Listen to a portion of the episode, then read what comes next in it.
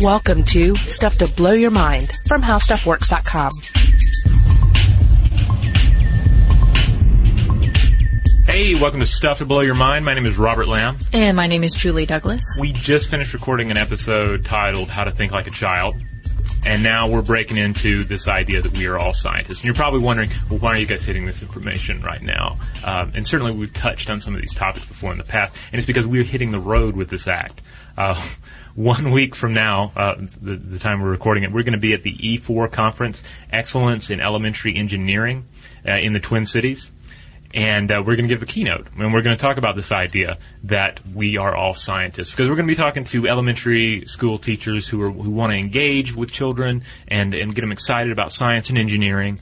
And there's often this false idea that it's something alien to them where it's kind of like let's, let's get some children into a room and let's teach them to love sardines and broccoli. You know, let's let's get them excited about asp- asparagus. But no, it's it's it's something that they already have in them, and it's uh, it's it's ultimately more about about connecting with the inner scientist that is in all of us. Right, we're going to make the case today that science is not a part of us. It is actually intrinsic to our nature. And I will say that uh, having worked on this podcast, I feel like uh, it's very interesting to look at science as something that is innate rather than, as I've mentioned before, looking through the windows of science. Uh, because I feel like this podcast has really informed uh, my worldview on how it's not apart from us, how every gesture, word, thought can be pinned back to what, you know, we've often talked about the magic of reality. Yeah. And when I say the magic of reality, it's this idea that a single celled organism created an unbroken lineage extending forth in time four billion years until we are sitting here before you guys recording our voices. To me, that is amazing, and it all points back to the fact that um, science has helped frame our understanding of how we came to be in this world, um, as well as why things are the way that they are. So, as we discussed in the previous podcast about thinking like a child, one of the big things here is that as as we get older and as we become adults we take on all these different worldviews. We take on all these preconceived notions of how what the world is and how it works, about who we are, how do we fit into the world, what is our group, what is our society, who are the others, what laws are in place that we're obeying, what laws are in place that we're neglecting, what laws are in place that the the other guys and gals out there should be obeying but are not. Uh, all these complex, illusory ideas. We end up building this this fortress of ideas through which we try to understand the world around us. And we use a lot of labels, right? Right. Like you begin to understand yourself as you're growing up, right? And you people say that you're good at X, Y, or Z. Yeah. And then you're a you, liberal, you're a conservative, you're you're in the right. middle, you're you're a creative or number minded, you're you're very sensible. Uh, you know, we end up taking on all these labels, pinning them to our jacket, mm-hmm. uh, and uh, and that's who we are, and that's what the world is. Now, but I would argue that in addition to what other label or the many labels that we can uh, put on ourselves, we are all inherently engineers. Right. Okay. Now think you're probably like I don't know what you're talking about. I don't use blueprints, or maybe I do use blueprints, but I don't build things. I don't, I don't design things. things. Yeah. But now think about your childhood and think about uh, tree houses or building. It doesn't even have to build a tree house. It could be oh, Legos. anything. Legos. Think of all the things that if you're a Lego person like I was, and, and I am not an engineer. Like I have to check things two or three times when I do simple calculations with a Google calculator. You know, I'm that type of person. I'm more of a you know liberal arts person. But as a child, I had the vat of Legos and I'd build everything under the sun. You know, uh, I'd see a helicopter, I'd have to build that helicopter. Then I'd have to crash the helicopter because it was shot right. down by another one that was the evil helicopter. But then I would build another one, and then it would be maybe I'd build, build, build a building or a tank. I mean, so even as, as a child playing with blocks, or even if we're not playing with actual physical blocks, we're we're building things, we're building stories, we're building ideas, we're engineering something when we are engaging in play. Well, you're also learning how the world works, how gravity works, right? Um, right. Um, if you don't stack those blocks in a way that can support the weight, then whatever you're creating is going to fall or uh, just not work out so great. Every kid wants to build a giant tower. But you quickly learn that you've got to you got to figure out how the base is going to work. You mm-hmm. got to build a broader base to make the tower go up all the way. Otherwise, it's just going to be blocks falling over and making a loud noise. Yeah, I see that. I've seen this so many times with kids. Yeah. and, and kids can, by the way, with Legos, and I know everybody knows this, but really, they can create some of the most uh, some of the coolest, most innovative buildings I've ever seen because they will take these risks and put things where they're not really supposed to go. But then they, again, they figure out um, how things are weighted. So again, we don't think about it, but this is really the mind of an engineer at play. And by the way, kids are also born Euclideans. So when I say kids are this, that also means that we are Euclideans. And when I say Euclideans, I mean that we use geometric clues to navigate the world. Because, yeah, bottom line, we are born into a world of numerous fixed and movable objects. We live in a, in a world of space and time. As a creature, uh, you know, if you're a human and you're listening to this, this applies to you. If you're if you're a cat and you're listening to this, or a dog, this applies to you. Though, though and, and kudos for understanding an English language podcast. But you have to engage in this world that is physical, that has space, that has time, that has physical laws uh, governing what goes on. So part of our our evolutionary advantage is our ability to understand that world and interact with it. And to do that, we have to have a certain amount of number sense, a certain understanding of how physics work, more or less inborn. We've discussed in the past uh, there are concepts such as, say, teleportation. You try and uh, Right, you try yeah. and, and sell a kid on the idea that teleportation exists, they're not going to believe it because they already have it in them in themselves. They are inborn this disbelief in the in the idea that that could even be possible because it doesn't conform to reality. To believe in something like that, you have to painstakingly build this fortress of ideas and beliefs as an adult, and then you can make the impossible seem plausible. Right, because even little babies know about object permanence, Right. meaning that I could have two cups. In one cup, I could deposit two cookies. In another cup, I could pretend to be depositing cookies. Same motions and everything. Mm-hmm.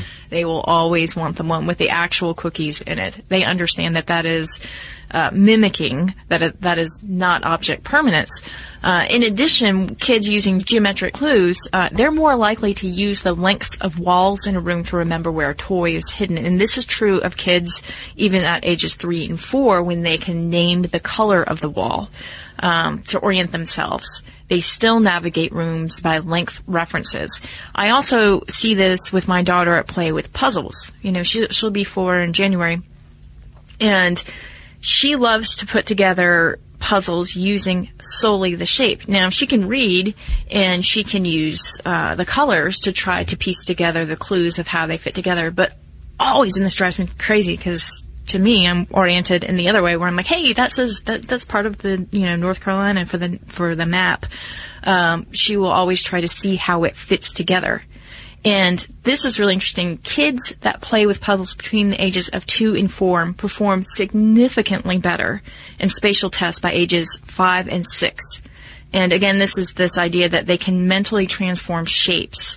And this turns out to be a really big predictor of abilities in science, technology, engineering, and mathematics, what we call STEM. Another inborn ability that kids have that uh, adults forget and then have to relearn is Bayesian logic.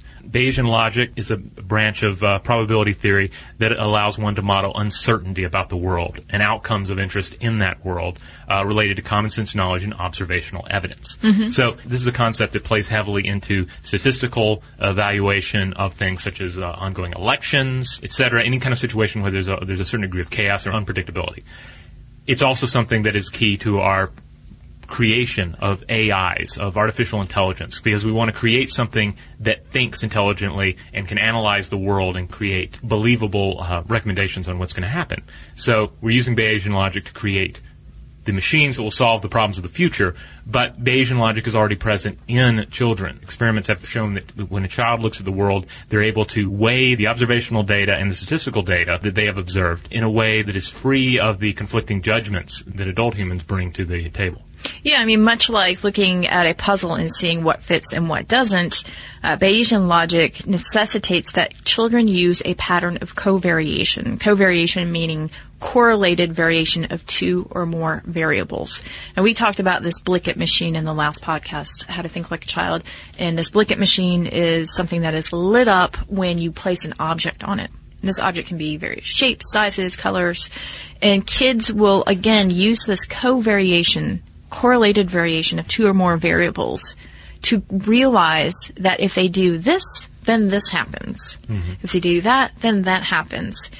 Now, by the way, these objects aren't static, meaning that um, you know it's not just the red squares that make the machine go. You know, it could be the orange squares that have blue dots on them or the triangle and so on and so forth. So they are taking in a lot of data and trying to figure out, you know, like these three types of shapes that are this color and this configuration stacked on top will make this machine go. That's actually pretty sophisticated. And as we mentioned last time uh, in our podcast in How to Think Like a Child, kids are actually better in this exercise of figuring out how certain toys work on the Blicket machine than adults are. Which brings us to mathematics. And this is a big one. As adults, so many of us, myself included, throw any kind of thing mathematical at us, being it figuring out how to split a bill at a dinner party or trying to figure out, uh, I've got it down now, but for a while there I didn't even understand how to properly figure tip before I figured out just do 20%. I'm generally that bad at math. And so we often fall into this idea that, that, that we're born bad at math and that we just simply fail to learn it. And certainly there's a whole case to, to be made about what needs to be done to, to engage children, engage students uh, more um, thoroughly on mathematics. And I do want to mention too that there is no gender difference in abilities in science and math. Right. And this has been something, a subject that comes up again and again. But if you want more information on it, uh, check out Elizabeth Spelke, S-P-E-L-K-E, and uh, her debate with Steven Pinker on this point and the 30 odd years of research into child development in which she makes the case that this does not exist. This is some cultural garbage that we tend to heap on kids. Because again, we all have to interact with the same world.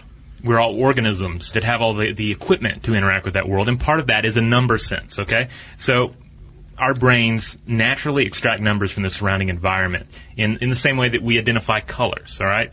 Uh, we call it number sense, and our brains come fully equipped with it from birth. In fact, studies even show that while infants have no grasp of human number system, you know, an infant doesn't know what five is, doesn't know what ten is, but they can tell the difference between five and ten on, on a on a non-numerical level because they can tell uh, identify a change in quantity. Show a kid five cookies and a kid ten cookies, and they will know the difference. They have there is an inborn math that governs the, that kind of quantity uh, differential. Yeah, they are essentially born accountants, and you'll see this with babies who can estimate quantities and distinguish between more and less. In, uh, for instance, in an experiment in which babies were shown an array of four dots and then an array of 12 dots.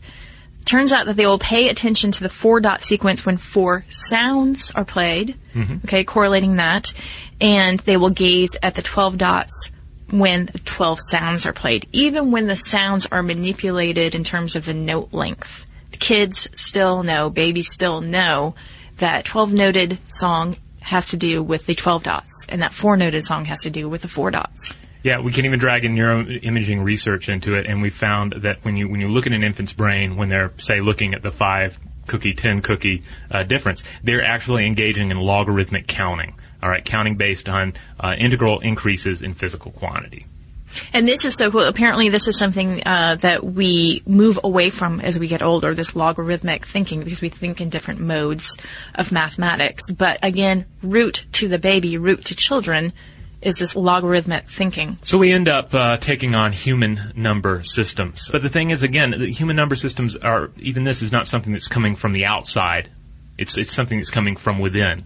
Uh, at some point in our ancient past, prehistoric humans began to develop a means of augmenting their natural number sense. All right, they started counting on their fingers and toes, and that's why so many numerical systems depend on groups of five, ten, or twenty. Uh, so base 10 or decimal systems stem from the use of both hands, while base 20 or vigesimal systems are based on the use of fingers and toes. Yeah, these vigesimal systems I think are really interesting. Uh, larger numbers are simply multiples of 10, right? Uh, because that would be a base of 10 system. For example, 10 tens make 100. And uh, we're so used to our base 10 system that it may seem like the only possibility, but the Greenlandic number system has a base of 20, and others have a base of 5. And of all the number systems ever invented, 5, 10, and 20 are the most common. So again, if you doubt that mathematics is something that is inherent to you, all you have to do is look down at your fingers. In fact, in Greenland, the word for seven, which is pronounced Arfinek, Marluk, translating or something like that, translates as second hand too. Oh, nice. Okay, so you put one hand up and then two fingers from, from the next hand. And then 13 is translated as first foot three, meaning both of your hands plus your first foot, three toes. So, again, our digits, our fingers, just even think about the terminology, have been the gold standard for how we itemize the world around us. All right, we're going to take a quick break on that note, and when we come back, we're going to shift a little outside of the mathematical understanding of the world, and we're going to get into a little something called storytelling. Because, believe it or not, storytelling is science. Know, before we move on to storytellers, I was just reminded, uh, as you were talking in the sponsored message, about mathematics and certain truths that they hold. And I was thinking about the Fibonacci numbers, which is that sequence of numbers, the golden ratio that we see again and again in nature. Yeah, it's like in a snail shell, it's in some cauliflower. It, it, you see this mathematical truth making itself evident just throughout the world and, Right. and, and, and in the cosmos. and on your body, right? Mm-hmm. Because even the the ratio between your hand, the length of your hand, and the length of your arm, and the length of your arms to the height of your body, or even the space between your eyes and your nose and your mouth, these are all predicated on the golden ratio. So again, inherent within the blueprint are numbers. Yeah. We have in a past episode we did about mathematics. We asked the question, is mathematics a human discovery or a human invention? Where we really go into the, the philosophical deep end uh, about this because it's really a fascinating question. Again, mathematics, as we've discussed, is something that comes from within.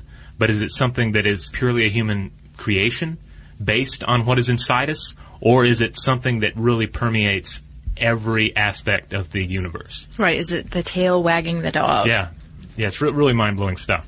But we're we're moving a little beyond mathematics at this point, and we're getting into something called storytelling.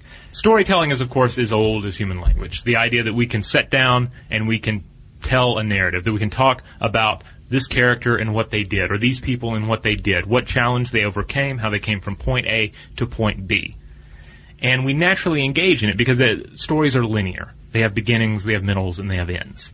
Much like our lives, much li- exactly like our lives, and exactly like our our experience of the world around us. So we naturally engage with stories. Well, and, and within this, I think about the neocortex, this part of our brains that was locked on is pretty much an upgrade uh, to the human brain. Ice cream style. Ice cream Yeah. style, swirled up high. It changed everything uh, because no longer did we have just our reptilian brain, which was really concerned or is concerned with basic survival instincts like fear, but with the neocortex, you have something that can manage so many different sophisticated, complex elements of life, of modern life, from parenting to higher cognitive functions like number systems and the parietal lobe, which, which governs these number systems, and abstraction. So when I think about uh, number systems, I think about abstractions because really that's what they are. And uh, these abstractions are stories, and these stories really are data. We're taking data, we're organizing it, and we're making it into a pattern that makes sense to us that can help explain our world.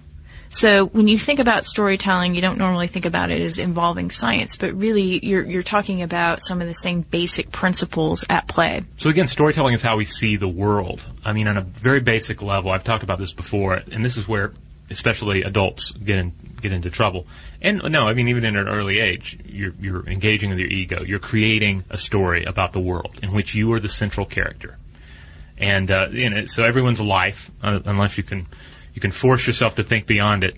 Uh, after a while, it becomes this this very limited novel with this one character engaging with other people, with their surroundings, with various uh, successes and disasters that uh, that line the road to death. Nice. an, an elegant and an uplifting way of putting it. Uh, but I mean, that's what kind of what comes when you when you end up viewing the world that way. But we end up viewing the world that way. So, st- telling other stories uh, ends up being this interesting way of tweaking that worldview. Um, in a way that can be both good and bad. There's a book called Tell to Win Connect, Persuade, and Triumph with the Hidden Power of Story by uh, film executive uh, Peter Guber. And uh, he makes this argument that, that stories function as Trojan horses. All right, we all know the idea of the Trojan horse, right? Mm-hmm. So you have uh, you have the city of Troy. Uh, the uh, the opposing army wants to get inside that besieged city. So how do you do it? You give them a gift, a fabulous wooden horse. Hidden away in that horse's belly happens to be uh, a small group of soldiers.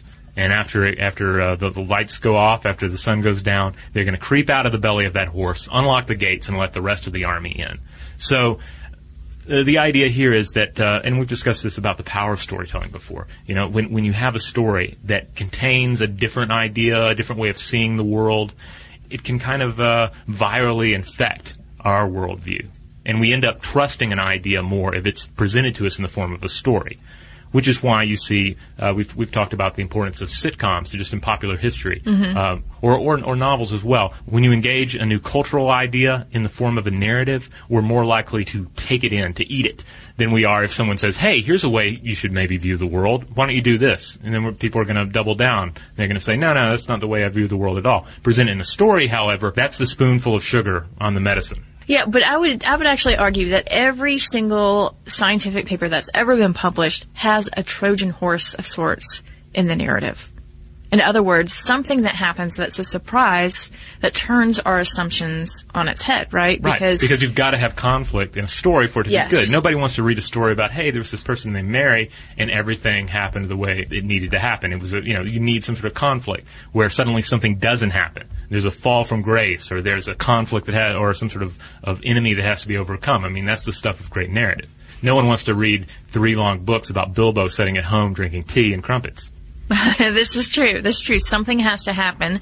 Change has to occur in order for the reader to better understand him or herself in the greater world around them. Right. And mm-hmm. this, I think, if you look at at pretty much every publication of a paper, there's going to be something within it, even if it's something like in a, a paper that ended up in Ig Nobel, right? Mm-hmm. Which we did a couple of podcasts There's on. always a story. Like there's the story of the guy that said, "Hey, there was a dead duck outside my window," and then another duck came and started copulating with that dead duck, and he had to make sense of it. So there's the study. There's the story. There's the man in, in, in encountering a, a mystery in the world well, and having to overcome it, having to solve it, having to and analyze it. and learning something from it. Yes. Right. So that's what the the basis of storytelling is Yeah, about. You, you don't want learn. you generally when you engage with a story, you want a character that's going to learn and grow, or on the opposite, you want a character maybe that doesn't learn and grow, but that's that's still part and partial to who that person is and getting to know that character. So I'm actually thinking about the paper that was published by the kids. We talked about this on How to Think Like a Child,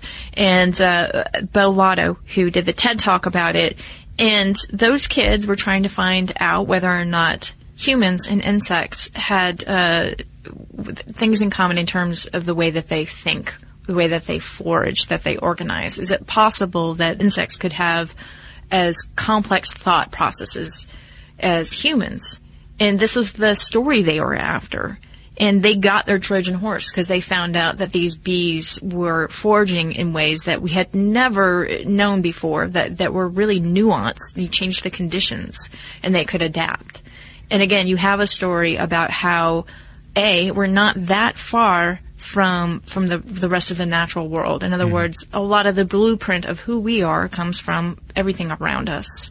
Right? That there's there's something intrinsic to bees that is intrinsic to us.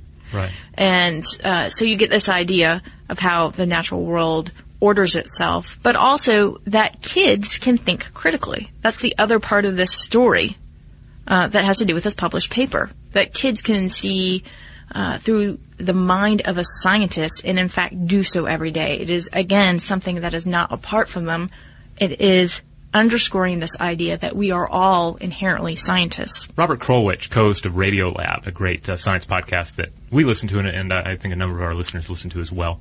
He gave a great uh, keynote a few years back on the importance of storytelling to the scientific community, which was really, really great talk, really inspiring talk. Whether you stand on the inside or outside of a scientific institution, uh, because he was he was very much uh, going with this idea of storytelling as a Trojan horse. His whole thing was if you're a scientist and you're engaging with, with people, and someone asks you what you do, what what are you studying, what are you what's your research consisting of, don't blow them off. Don't just say ah you, wouldn't understand it. Try and explain it to them, and try to explain it as a story because narrative is powerful and if you if the scientists are not telling a story that makes sense if they're not telling a story about how the world works then there are going to be other competing stories out there. Stories that stem from myth stories that stem from uh, religious or spiritual views of the world stories that stem from just complete internet generated quackery Uh, we've all received emails like that about how Mars is going to be as big as the moon in the night sky and other such nonsense. About how sa- Satanists in your area are going to kidnap your cat on Halloween. The list goes on and on. But all the quack ideas out there, they already have narratives. And some of these, these ideas are old. We've been telling some of these stories since the beginning of human history. And so science has to compete with those. So we need science that tells stories. We need to engage with students and with adults people of all ages with a science that is wrapped in narrative. Yeah, and I because you know we we've talked about how in the past the human storytelling has really revolved around mysticism. Yes. And we've defined ourselves in these in these ways. Uh, we think about mysticism more as a creative expression now, Right. but there's still a, a bit of that. We do, but there, that cannot be said for everyone in the world. Well, yeah, I mean, it's still in the cultural fabric. So um, I think if we can begin to understand ourselves in these different terms as these uh, Euclidean space uh, explorers, uh, and looking down at our fingers and realizing that we have ordered an entire world around digits, numbers, then again we can begin to understand that this is not something that is separate from us. Yeah, we're born scientists, and that's something we need to cultivate, we need to nurture, and we don't need to learn to be something other than a scientist as we grow. All right, well, on that note, let's call over the robot and get a little bit of listener mail. All right, this one comes to us from Pedro. Pedro writes in and says, Hey, Julie and Robert, I'm a truck driver. We have a number of those, so always nice to hear from the, the truckers out there. I'm a truck driver and recently started to listen to your awesome podcast. I literally have listened to most of your podcast to date in about a week. Wow. uh, anyhow, I finally got home and wanted to write to you guys and share a little story that popped into mind when I heard the Gigantism episode. Julie mentioned on the topic of hissing cockroaches that she thought there might be flying cockroaches. Yes, I grew up in Puerto Rico and in my native town, Vega Baja. As a teen, I moved to a more isolated part of town near a farm close to the tree line of a jungle like part of the island. Uh, it was in the twilight hours, and my father and I were standing on our porch when something hit me in the face, more like slapped me. My father kidded that it was a bat, which freaked, freaked me out enough, but when we turned on a few lights, I was surprised by a whole bunch of huge, disgusting flying cockroaches. Not one of the selling points of my wonderful island. Anyway, I love the podcast, and I'm only disappointed in the fact that I'm almost up to date on them. All right, so is he saying that these cockroaches are hissing cockroaches with wings? Yeah, I, that's that's what he's saying. Okay, because I know about the palmettos. Uh, And which, those suckers can get big, even here in Georgia. yeah, but the hissing cockroach, three or more inches with wings, Yeah, hissing at you as it comes I guess so. and unless lands was, in your ear canal. unless there was a kid out there in the shadows with a slingshot, just pelting the porch with these things. But I doubt it. All right, Yeah. all right, something to add to uh, to the nightmares. Well, um, you can certainly add to our nightmares, and you can add to the listeners' nightmares by by connecting with us, sharing your stories about your scientific understanding of the world and how you engage in science. And if you're a teacher, we'd love to hear your thoughts on engaging students in science. You can find us on Facebook and you can find us on Tumblr. We are Stuff to Blow Your Mind on both of those, and you can also seek us out on Twitter, where our handle is Blow the Mind. And you can drop us a line at blowthemind at discovery.com.